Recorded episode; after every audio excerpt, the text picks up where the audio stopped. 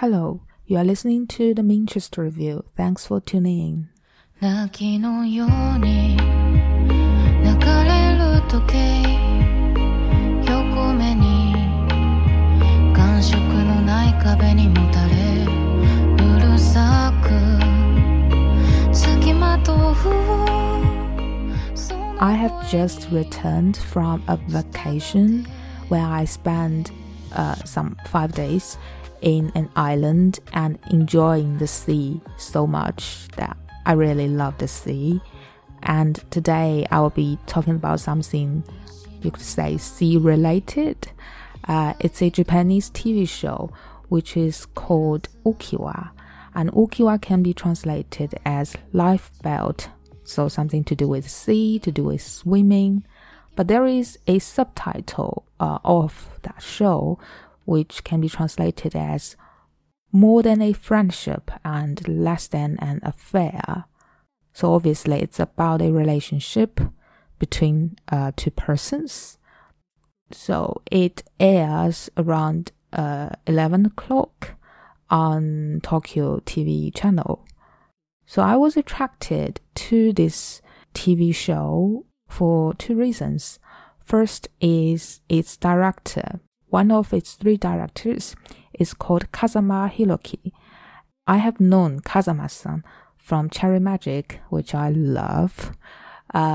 He was the director of 6 important episodes of Cherry Maho. And the first, the second, the 7th, the 8th.And the last 2 episodes, and I have fallen in love with his aesthetics. I like the fact that he knows how to use a color palette to tell the stories and how to make sure that the small details in the background or help to assist storytelling. In fact, he often reminds me of Lucy Forbes and Benedict Spence. This duo make the 2nd season of The End of the Epping World, another small budget but brilliant British TV show that I adore.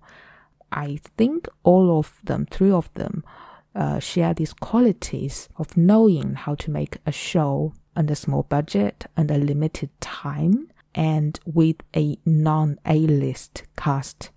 There is something very economical about their production, but highly efficient. And I think they manage to tell their stories in a powerful way. Here I will just say a few sentences about The End of the Epping World. Well, I can't stress how much I love that show. On the surface, it's about angry teenagers' runaway story.From society and found themselves in a very nasty attempt of sexual assault with a very bloody consequence. I think both Lucy Forbes and Benedict Spence, they managed to sell these teenage stories to those who are no longer teenager anymore because of the way they look into themes like anger, frustration, trauma,and love. And the cast are just fantastic. And another important thing is that they know how to use awkwardness and humor to tell this sad story about love and loss. And on top of that, The End of the Epping World has a very distinct use of palette.And so you can notice its shadowing, its choice of color. They are all very intentional and very memorable. So I guess I can summarize its qualities, 4 qualities that are a seemingly cheesy story plot, and a charismatic cast, and intentional cinematography, and the use of humor. So these 4 qualities I also found.In Cherry Magic, and also in Life Belt, which obviously share the same director with Cherry Magic. So Life Belt is a 8-episode TV show. For each episode, it's about 37 minutes long. And Kazama-san, he directed 6 out of the 8 episodes. His name is also on the executive list. So I think it's fair to say that he's one of the main creators of this show. Another reason that grasped my attention is its leading actress. She's called Kadowaki Mugi. So Mugi-san stars in a film that I really like, which is called Anoko Akizoku. That can be translated as she is a noble girl, or she's from an aristocratic family, something like that. So her performance is usually very quiet, but she manages to convey the character's personality and change of state of mind in a nuanced way. And in fact, she reminds me of Claire Foy, who I love, but she's not, I think, as stunning as Claire appearance-wise, but that really allows her to more diversified characters. I think her character in the film Anoko Akizoku and her character in this TV show share something in common, although they are from very different backgrounds. Both of them are underdogs and somehow lacks certain confidence, and was initially lived with a sort of conventional ideas, but they both have this arc of development, and you can see how the characters change or no longer overlook the need of her true self, and this progression or revelation is a beautiful thing to behold. So in the TV show, she plays a newlywed girl called Mayako. Mayako's husband Nakayama is relocated to a headquarter office in Tokyo, so this newlywed couple moved into the company's spacious dormitory. And their neighbor happens to be also working for this company. And the husband is called Futaba-san and the wife Sei-san. It was not long before Mayako found her husband cheating on her because he's doing a lot of OT. And she was obviously very upset by that. But she found that she could share this sad discovery with her neighbor Futabu-san, as both of them found their partners having an affair after work time. Although for Futabu-san, he had found out this for a fairly long time. And they would have nighttime chat on their balcony. So between the two households' balcony, there is a thin firewall, on which there is a sentence that reads, "In emergency, break this wall and escape through your neighbor's flat." So this sentence, of course, foreshadows and encapsulates the whole story. I found this sentence somehow very romantic, as it allows the action of breaking into other people's household in a society that is really mindful of space between individuals. And it somehow makes this dangerous situation less dire, because there is still place to breathe and to go to flee from, and that place is really close to home.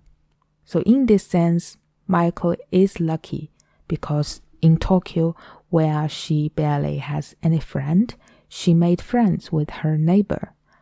As she is more and more sure of her husband's unfaithfulness, one day, she breaks down in front of Fukuba-san, and Fukuba-san let her know that his wife Sei-san is also having an affair elsewhere with her pottery teacher. So in those evenings, Fukuba-san is a very good listener, and during the early hours of the day, the two would meet finally face to face when they are taking out trashes. That is when they are able to have a small and heartwarming chat. And gradually, Michael discovers that she really enjoys spending time with Fukuba-san. In a dramatic encounter with her husband and a colleague at dawn time, she even finds herself more furious about that the precious time with Hukuba-san is interrupted, than that she may have just run into the lady who her husband is having an affair with. So will they or won't they? Will they be each other's space of escapement? How will these two marriages go? Will Mayako and Futaba-san cross the line? Or, as the Japanese say, break the wall. The show has an enigmatic title, which is Ukiwa, life belt. Because in Japanese, waki actually means cheating, having an affair. So ironically, it really sounds similar to Ukiwa or life belt, which usually signifies to save, to help someone float if someone falls into the water. So the show plays with the images of sea and life belt in many places. So in the opening sequences, either Mayako or Hukuba-san will be in the life belt, and on the end of the rope is their smiling neighbor. And this color of blue and yellow also dominate many important scenes. I'm particularly fond of the use of color in this show. I noticed that blue is very much associated with Futaba-san. Instead of linking the color of the sea with something ominous and dangerous and strange, it so often becomes the color of the nice and kind Futaba-san. As you could see him wearing blue t-shirt, blue shirt, blue sportswear. And blue is also the color of night, the color of their balcony chat.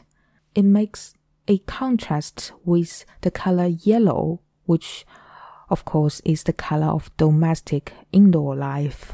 Because for both the couples, the domestic life is filled with frustration and betrayals and lies. It is an unhappy and dangerous color. So really, yellow stands more for, you could say, waki, adultery, than ukiwa, life belt. The other color I notice is green. In the show, green is linked with a false hope, a false glimmer if you like. When Mayako and Futaba-san are having a dinner time out, Mayako wears a green dress with water-wave-shaped pattern, and in their last meet before they bid farewell, as Futaba-san is relocated to another city, it is easy to notice that Mayako's drink is a dazzling green color. Another scene where a colleague of Sei-san wears a bluish-green dress is particularly interesting. That colleague is soon to be giving birth to her third kid, and in that scene, she is passing some of her workload to Sei-san.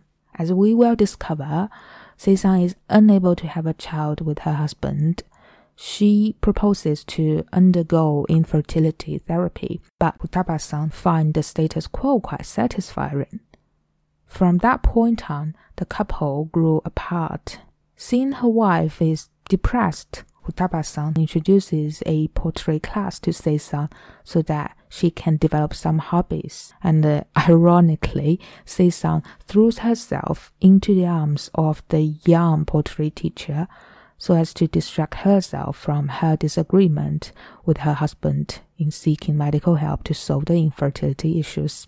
I think it is fair to say that Ukiwa, although it is about couples betray each other, it, however, is more occupied with a question why you choose to be with your partner or your lover, what keeps you together.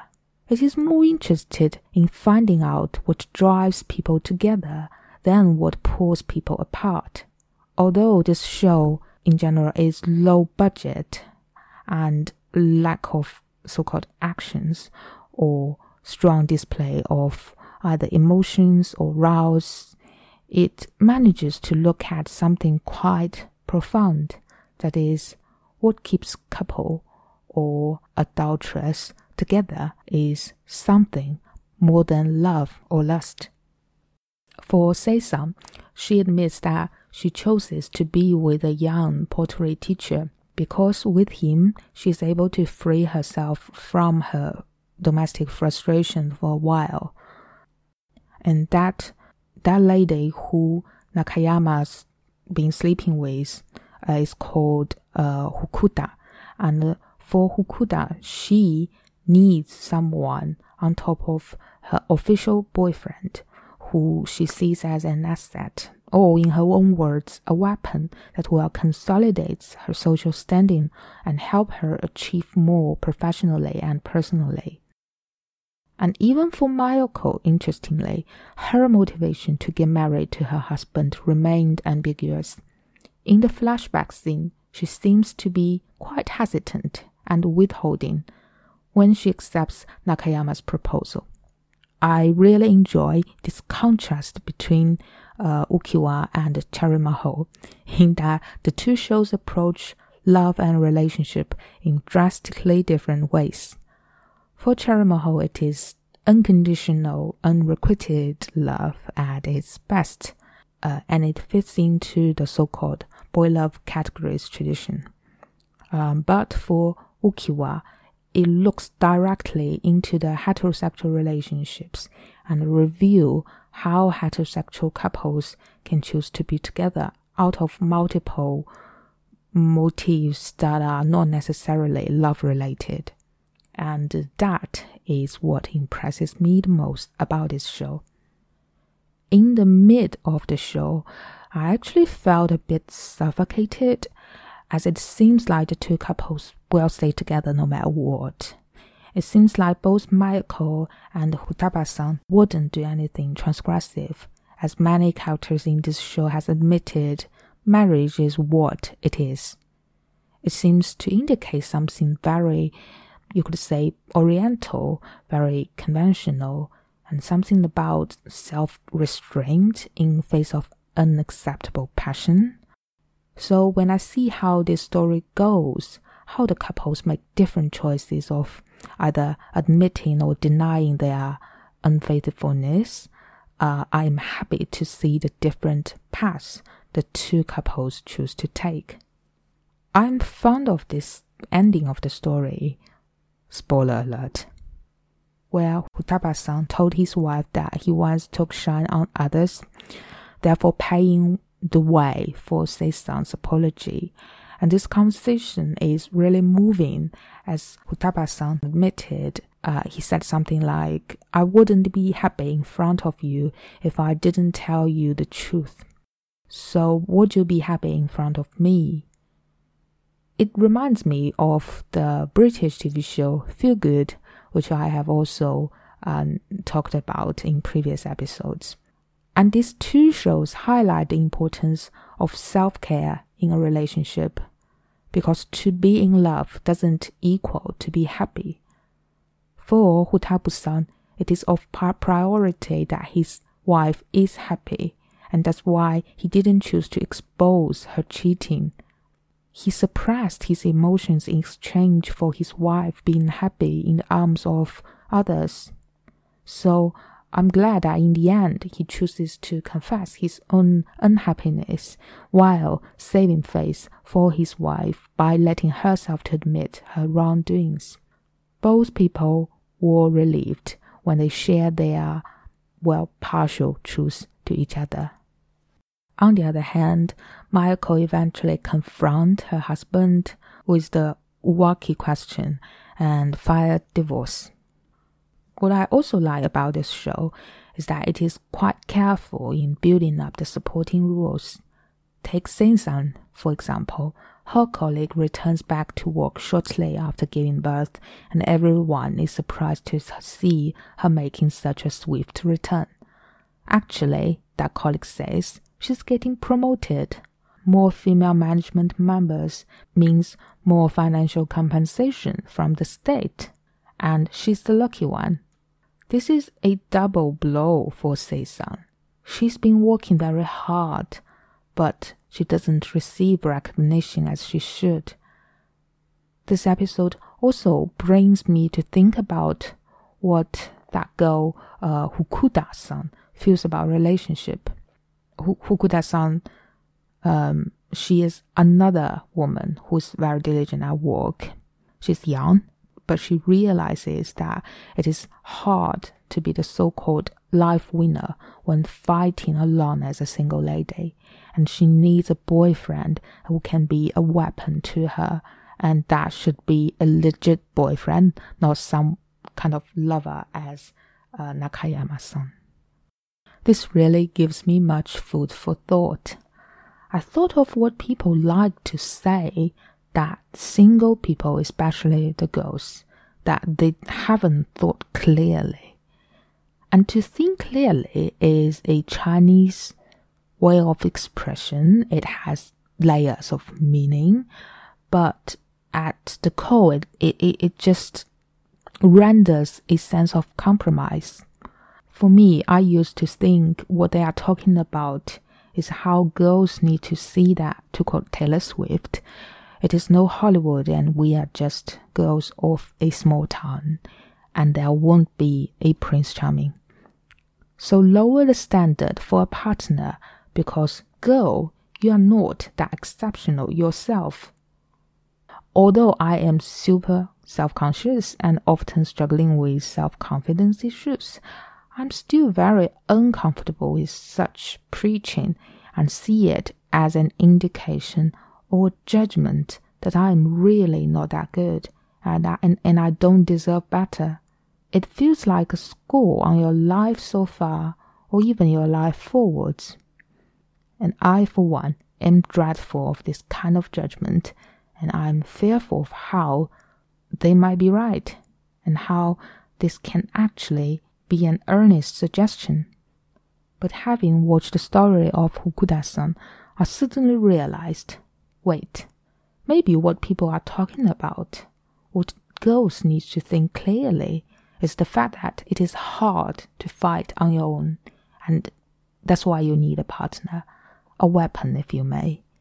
You need a life belt, and as early as possible, so that you may be saved if you fall into the water, or not, because life belt doesn't always work. But having a life belt is better than having nothing. I am shocked how so many people would know this so soon in their life. And I'm still struggling to understand this, and worried if I understand this too late. Having said this, Ukiwa, at its core, is about how every past experience is like a life-saving experience. For Mayako, Futabu-san comes with a life belt and saves her. It's not an action of saving her for her lifetime forever, but saving her for a short while from drowning in despair and self-loathing. I think Futabu-san has made Mayako to see that she is full of capacity to love, to be passionate, and to take the initiative if it is her heart's calling.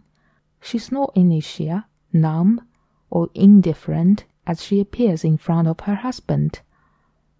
Through this friendship with Futabu-san, Mayako knows she has strength and bravery and light in her heart, and she can take actions to change her life. And that's what life's belt means to Mayako. The marriage to Nakayama, the friendship to Futabu-san, they're all temporary. They are, as the ending song sings, passing point of life. Life belt is not the key to happiness. Well, it saves us from time to time, no doubt, but eventually it is important to learn to swim and to float ourselves. So this is today's episode of the Minchester Review. I've been talking about Ukiwa, or Life Belt, a Japanese TV show that I really like and I really recommend. 刚刚我讲了这一部8集的日剧，叫做《救生圈》，友情以上不伦未满，或者说是友情以上出轨未满。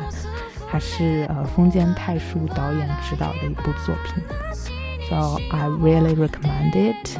I hope you can check that out. See you next time. Bye.